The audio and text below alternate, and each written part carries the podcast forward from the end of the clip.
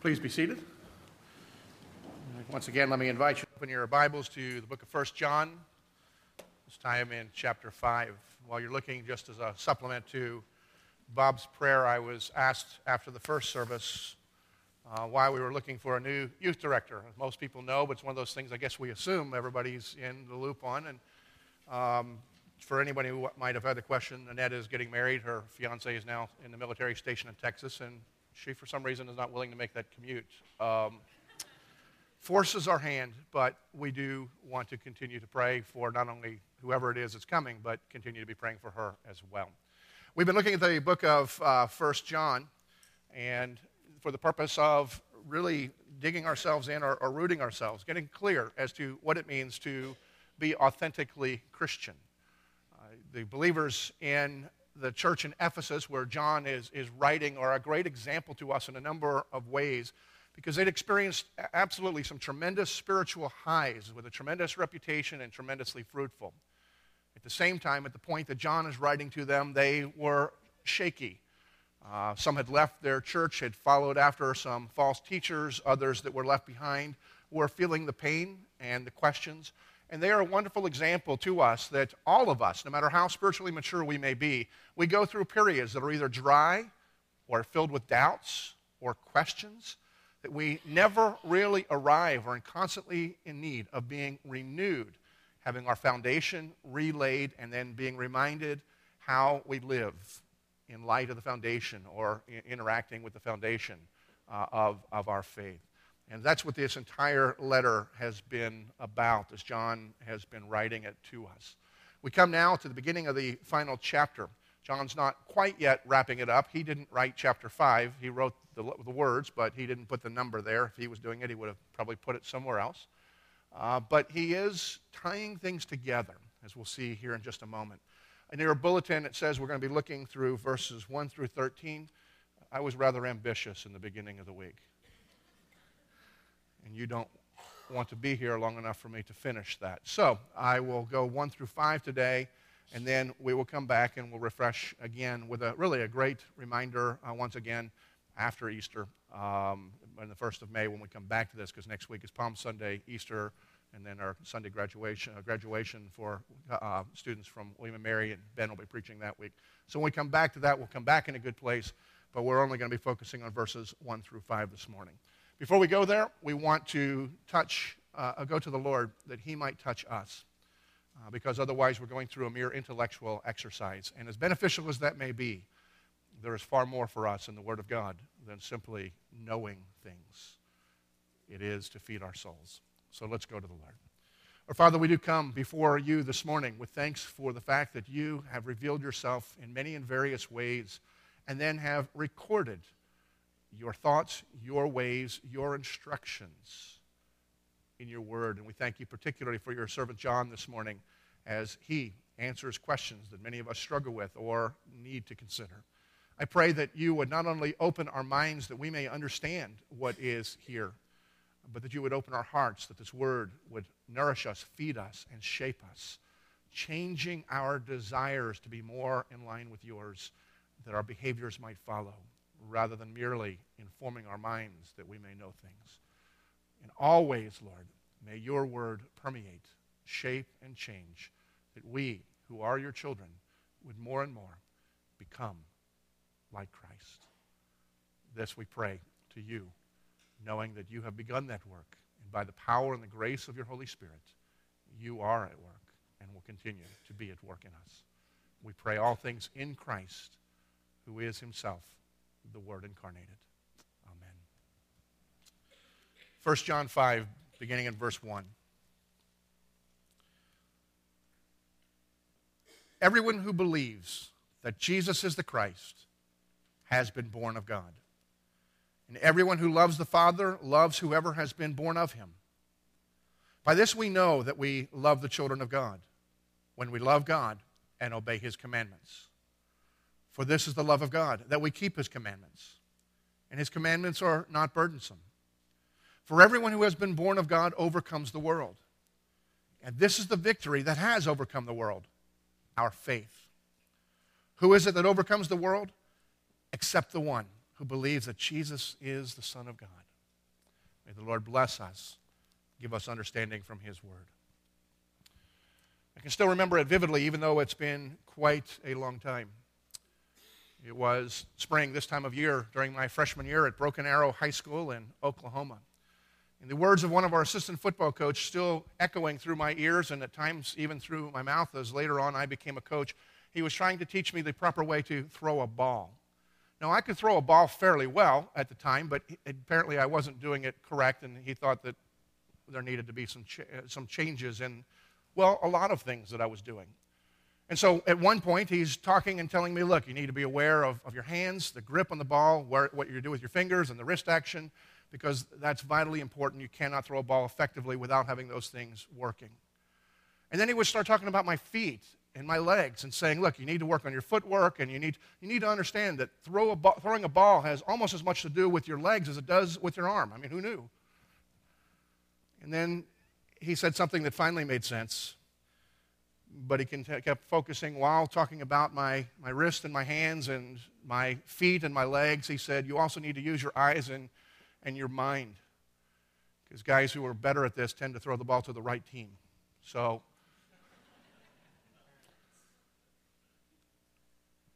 So, what does any of this have to do with anything? I, am guessing most of you didn't come here this morning to hear how to throw a ball. Most of you probably couldn't care less one way or the other. But as I was thinking about this passage this week, it, it just reminded me that there are a number of things in life, whether it's throwing a ball, learning to drive a car, learning to write sentences, that require several distinct actions to all come together and work in sync or in synergy for, in, other, for, in order for us to produce what we want to see produced. And here, as John is winding down in this letter, John is showing us that there is a spiritual synergy as well, at least in those who are healthy and growing in their spiritual life. To this point, John has, throughout this letter, really, John has been focusing on three particular themes, and they're recurrent themes. He introduces them to us in chapter 2, and we hear about obedience, and we hear about love, and we hear about faith. And he keeps coming back to them in different ways. Theologian James Boice uh, refers to them as the, the three tests. There is a, a moral test in terms of our obedience, there's a social test in relation to the way that we, that we uh, love, and then there is also a truth test in, in terms of the substance of our faith. And then John in chapter 3 begins to show us how some things work together. He shows that there is a relationship uh, between love and obedience. And in chapter 4, he shows us that there is a relationship between faith and love. And here, as we begin chapter 5, John is saying that all of these things actually need to work together. Just like different disciplines need to come together, whether you're throwing a ball or driving a car or whatever it may do, any things in life, require not just the individual actions and the mastery of them independently, but three things come together and work and feed one another. And this is true of our faith, our obedience, and our love. Theologian John Stott says John in this passage is showing us that these things are so closely woven together into a single coherent fabric that it is difficult to unpick and disentangle the threads. In other words, these three things become inseparably one in an authentically Christian life. Now, John here touches on some things. He lays, relays the foundation, never to assume, and it's important that we never assume the foundation either. Because he begins in verse 1 by saying, Everyone who believes that Jesus is the Christ has been born of God. This is important in a number of ways. One, it's important because it's a foundation and everything flows from it, and this must permeate our obedience, our love, everything that we do. We need to understand. John keeps referring to it. It's also important that we understand what John actually says here. And in this case, the ESV does a good job of communicating what, it actually, what John actually said and, and wrote down in the Greek. Some other popular translations, as good as they may be, the way that they translate it brings a little confusion, and that would be true of both the NIV and the King James Version. The way they write it is not wrong, but it opens the door to something that is not only not what John said, but uh, a, an inaccurate, uh, uh, an ac- accurate statement. What John actually says, as it's written here, is, is everyone who believes that Jesus is the Christ has been born of God. It's important that we understand the tenses and what leads to what. And here, as we look at it, it's, it says the person who believes, that's a present tense. All who believe, if you are believing right now, it's, it's a present tense statement that John is making. All who believe presently have been born of God.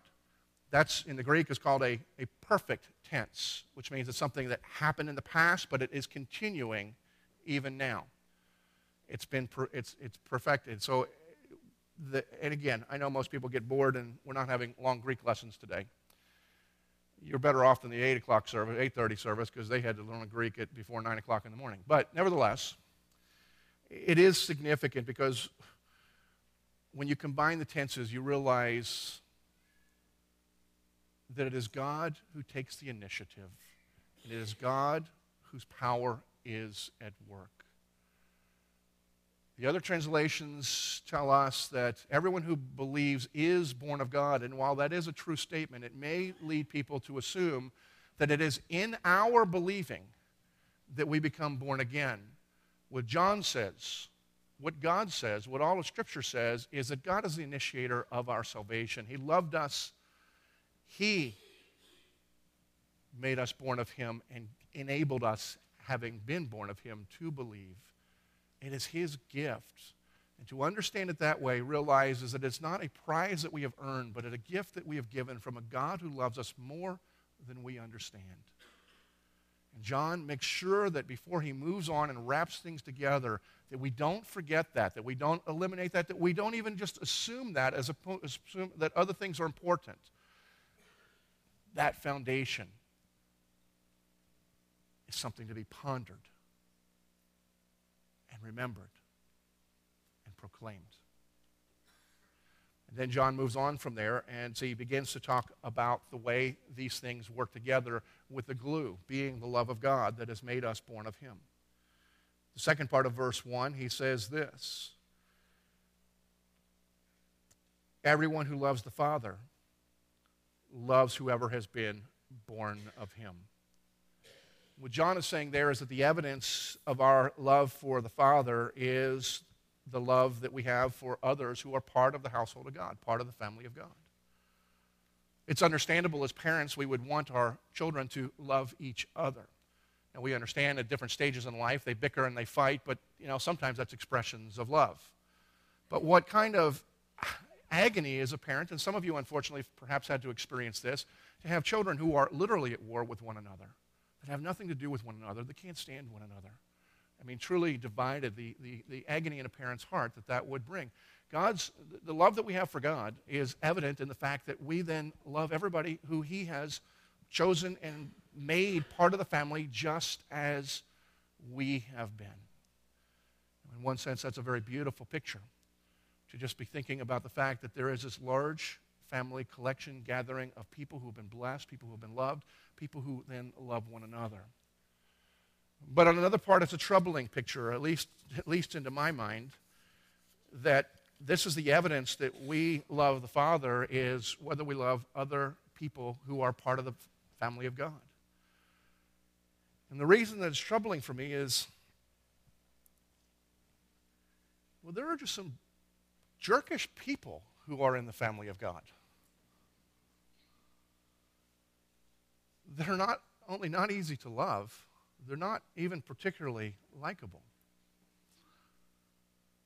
Some of you may have actual family members that are that way, you know, biological family members. Maybe they married in, but particularly those that are biological family, you, you love them, but you know, you don't look forward to Thanksgiving.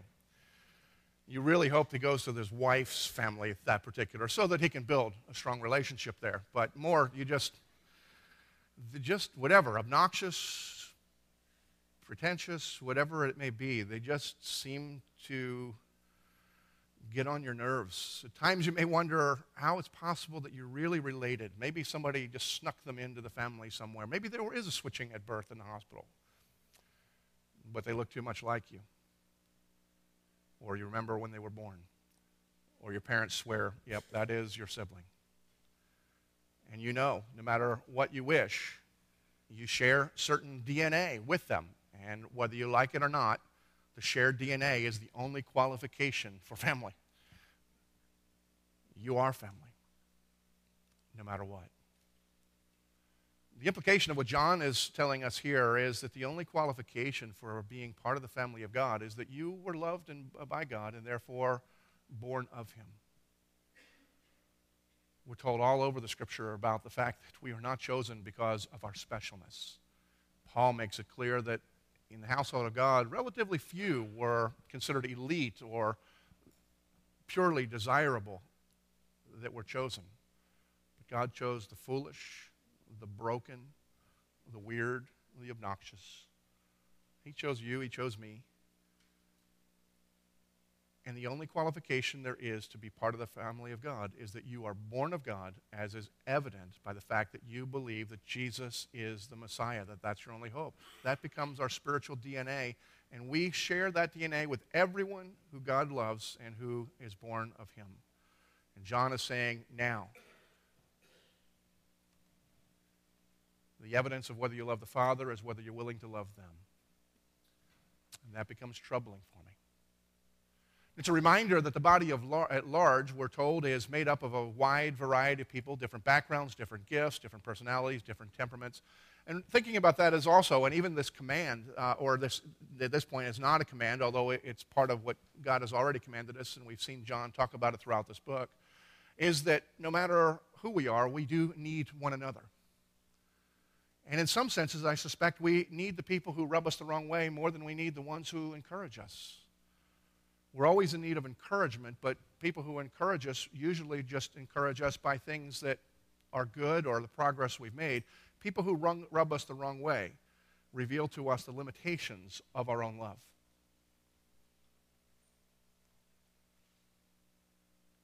Which drives us to the cross,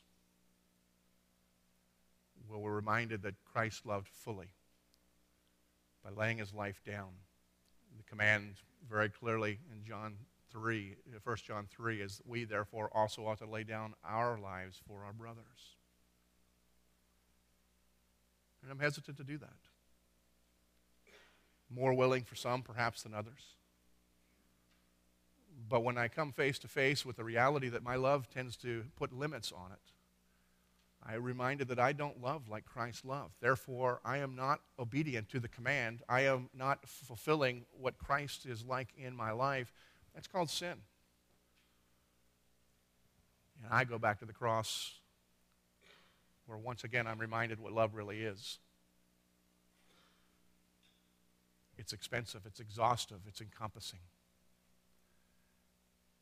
And yet, reminded of how I have been loved doesn't shame me and make me go back. It expands the capacity to love.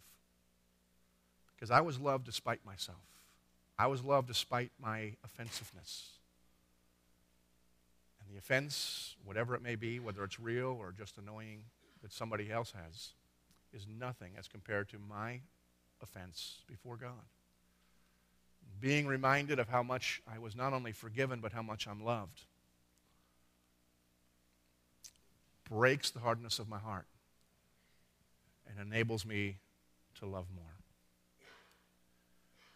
This is important for us to remember, for all churches to remember. Francis Schaeffer talks about this mark of, of a Christian being a public testimony. He calls it the final apologetic, that the world around us, seeing how we love one another, is a testimony to them that not only do we belong to Christ, it marks us as belonging to Him, but even that there is a Christ who came to show us love in the first place. In our church, it's something we need to work on. I don't say that because we're necessarily lacking. I think there's a lot of love that goes on in this church. But just the nature of this community and this church is people cycle through, they come, people you loved have left, people come in, you don't know them. I, have only been through the cycle once, and it's difficult. And some of you have been through it 20 times or more. People come into the nature. And so it requires us to intentionally to love others because we're not called to love in theory. The, in, the statement is to love in practicality. And there's no way to love somebody you don't know. And so it takes an investment to move us out of where we are, an intentionality that we need to invest. Not only because it's a command, not only because it's a witness, because it's God's means of enabling us to experience more of His love, to grow, to be more of what He wants us to be. And so, John, as he begins, he says, Look, there's a direct connection between faith, that we understand the love of Christ and the love of God. That God initiated this when we were still sinners. And God is the one who loved us and He made us His children. He adopted us and made us part of the family. And now that you know what the qualification is for part of the family, all of those are part of the truth test, part of the knowledge. This is part of your faith. That you also, in obedience, go in love. Those three things are connected, interconnected, and all three are working together. It reminds us then that John also then tells us, thirdly, that reminds us that love for God is expressed through obedience. We see that in verses 2 and 3. Verse 3 in particular. For this is the love of God, that we keep his commandments. Jesus said the same thing. When we are amazed at how much he's, uh, he's done for us and we want to say, uh, somehow repay him, show him what we think, he says, Here's, if you love me, just keep my commands. When we do that, we also realize that the commands he's given are gifts to us for our betterment, for not just for our betterment and moral improvement, but just, just to bless us, to, to free us, to give us joy. But Jesus says that's the mark. It's not do these things and I'll love you. It's look, if you want to show me that you love me, then just obey my commands. And then basically he's saying, if you want to show me you love me, receive more gifts from me because the commands are given as a blessing to us. But I also find it interesting is that John anticipates um, people like me, probably people like you, in the mindset. There's part of me that says, okay, now I know. And then I start thinking, well, what are the implications of this? I mean, just obey my commands. And is this kind of like a black hole that I'll never return out of? I go in, I don't know how deep, I don't know how far, I, I don't even know where I'm going. And so the idea seems good at first, but then there's apprehension. And John uh, as he's still talking about the uh, um, love of God demonstrated through obedience, he says, and, and God's commands are not burdensome. He knows our hearts very well. He's already alleviating any hesitancy that we might have in saying and committing to being obedient to Him. We ask ourselves first, what are the commandments? What is it that God commands? And John's been pretty thorough in this particular uh, letter to say, look, it's not even burdensome to know. Love God and love your neighbor. All of the law is summed up in love. It's not burdensome to know, and in one sense, when you consider world religions, it's not particularly burdensome. I mean, think what uh, others have to do. It's not like we have to go uh, regularly on some journey to Colorado Springs or Atlanta or wherever headquarters might be. We're not required to turn and face a particular direction five, seven times a day. We're not required to make a pilgrimage to bathe in the river Ganges for our sins to be washed away. We're not even required to go to the river James and have our sins washed away. Although I wonder how clean we'd be, but that's a whole other issue. Um, I mean, when you consider the burden that most people have in terms of religion, ours is believe that you are loved and love in response. It's not a particularly burdensome thing that we have placed upon our shoulders. Perhaps it's not burdensome in comparison to the benefits. Periodically, A&E will run a uh, a series showing uh, the competition that some uh, engage in to become Navy SEALs. Just the, the physical, the mental, the uh, emotional requirements are, are extreme. And you may watch it and wonder why any of you would want to do that, or anyone would want to do that. I watch it occasionally thinking back to when I was physically fit as to whether I would be able to pass it. And I, I suspect I could have passed all the physical requirements, but it's the mental, the emotional, and other things that I'd rather just not think about. So, why would anybody do this? And yet, you have hundreds and hundreds of guys that are continually trying to find their place into this elite fraternity. And those who do make it inevitably seem to say, it was worth every sacrifice I made. Why? because they were part of an elite fraternity. I think it's important, that we not talk about the body of Christ as being an elite fraternity because the connotation there is there's something special or something better. But I don't know what you would call it. That's an elite fraternity, but we are the family of the living and true God. It's not exclusive in the sense that you have to be great to become part of it, but it's a pretty awesome thing regardless. And so, whatever sacrifices that seems to be made pales in comparison to being part of that family. Maybe it's that John is very cognizant that it's not burdensome simply because of love itself. I mean, think about the different loves that you have in your own life, whether it's parent for child or child for parents. Think back to your courtship or engagement or your marriage. and the things that you do for love without really feeling any pain of the sacrifices that you make. Love just overcomes, overwhelms, it motivates, it empowers, it moves.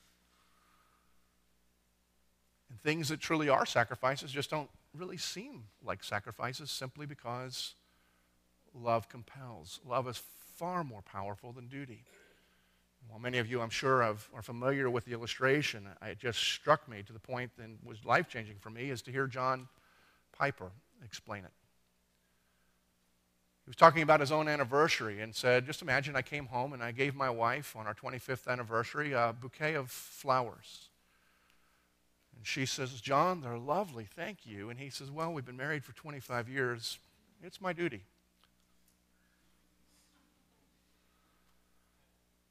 Not only is there now a burden that he has to carry, but think about duty itself. Duty says, What do I have to do? What's the list? Because duty is perhaps partly driven by fear. Duty is chores that have to get done, whether you enjoy them or not. Duty is not really a motivator, it, it just is something that needs to be done. Love doesn't say, What do I have to do? but love says, What can I do?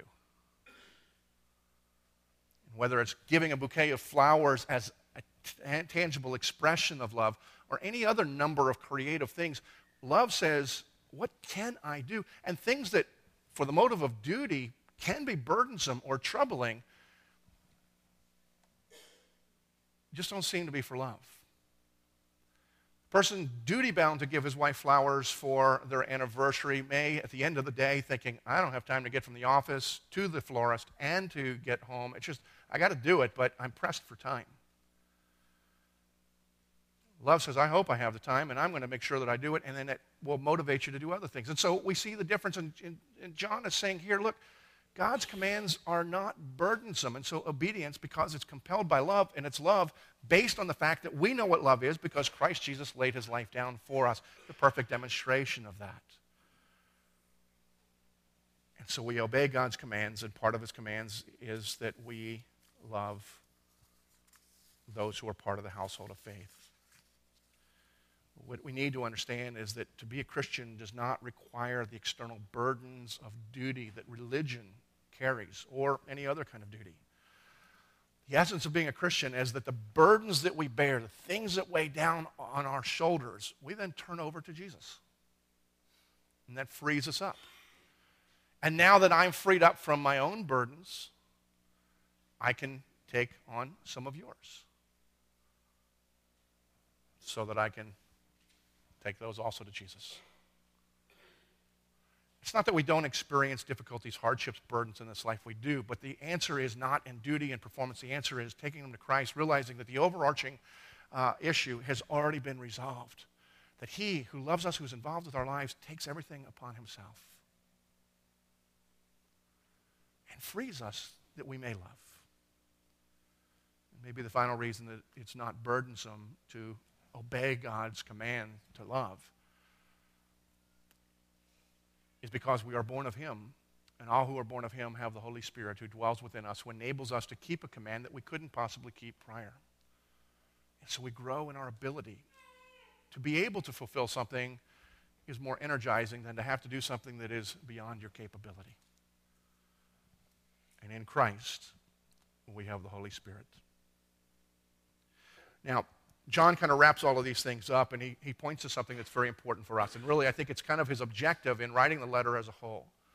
He says in verses 4 and 5, he talks about overcoming the world. In verse 4, for everyone who has been born of God overcomes the world. We need to think of the overcoming part as if we are stuck in some sort of an addiction. It's the best illustration of it because when you have an addiction and then somehow get delivered from that, it's not because of your own discipline, or the, at least not in the more serious addictions, your situation that you are being delivered from. But you've overcome the addiction when it no longer has its claws, that you are free to say no to whatever it is that was, was grabbing at you before.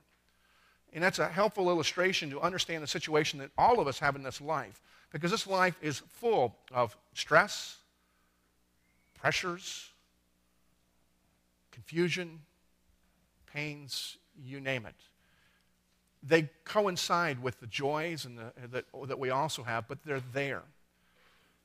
And most people feel somewhat trapped or under something.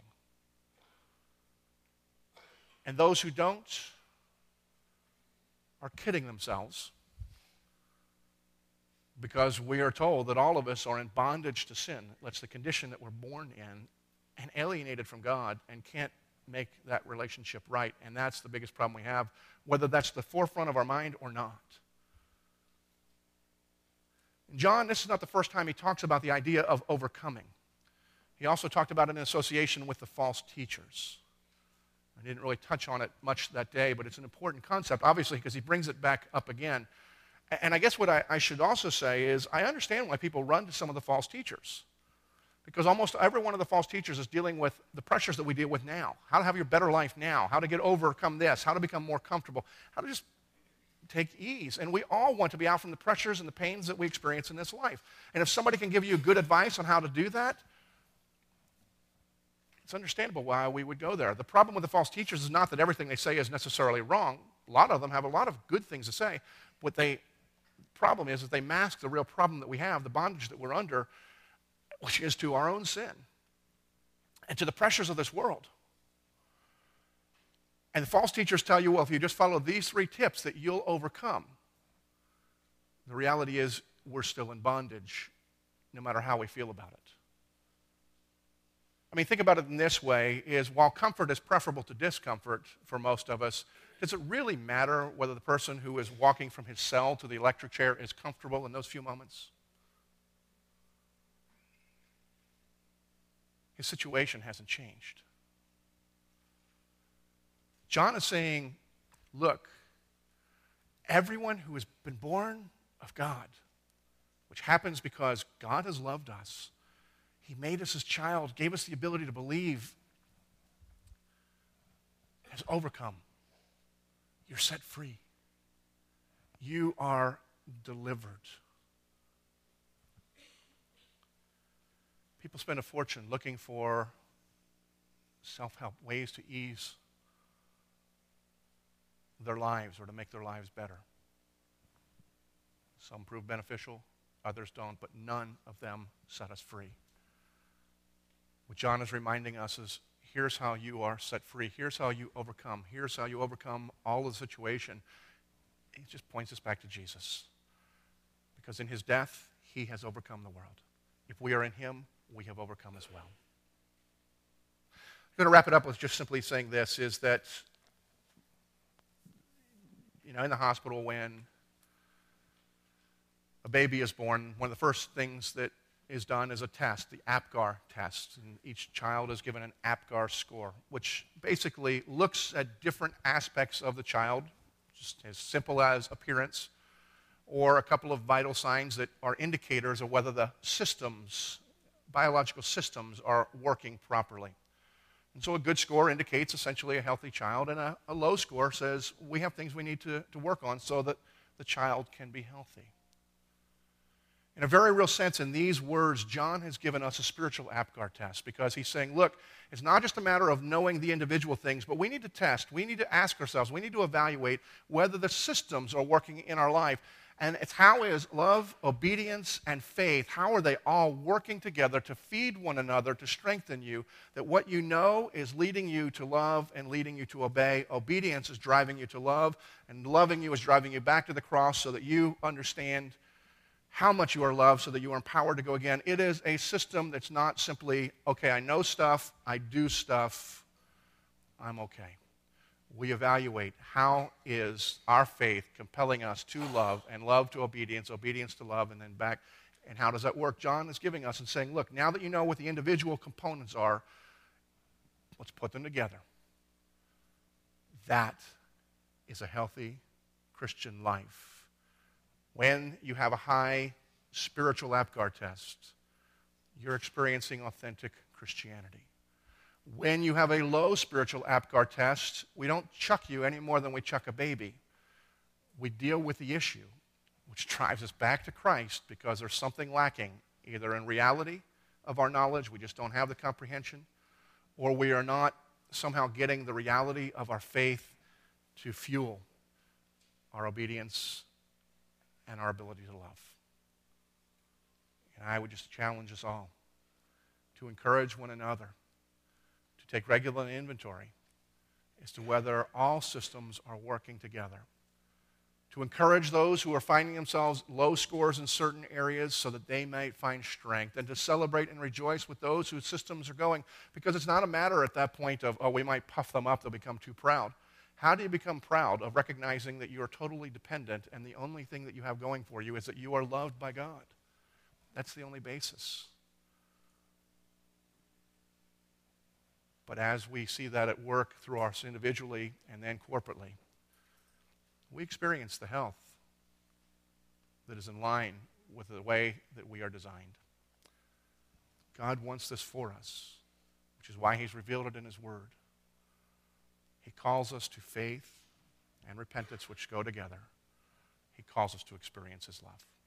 Let me pray. Father, we do thank you for what you have given to us and provided for us, and, I, and this Word and ultimately in Christ, in whom we live and breathe and have our very being, in whom we've been set free. I pray, Lord, that we would consider uh, these different aspects of our lives and how they work together, that we, as John, would see them not as individuals, but components of a whole to make us whole. Lord, bless us that we may bless you and reveal to us our constant dependence upon you, that more and more we may know how great your love is. We pray this in the name of Jesus. Amen.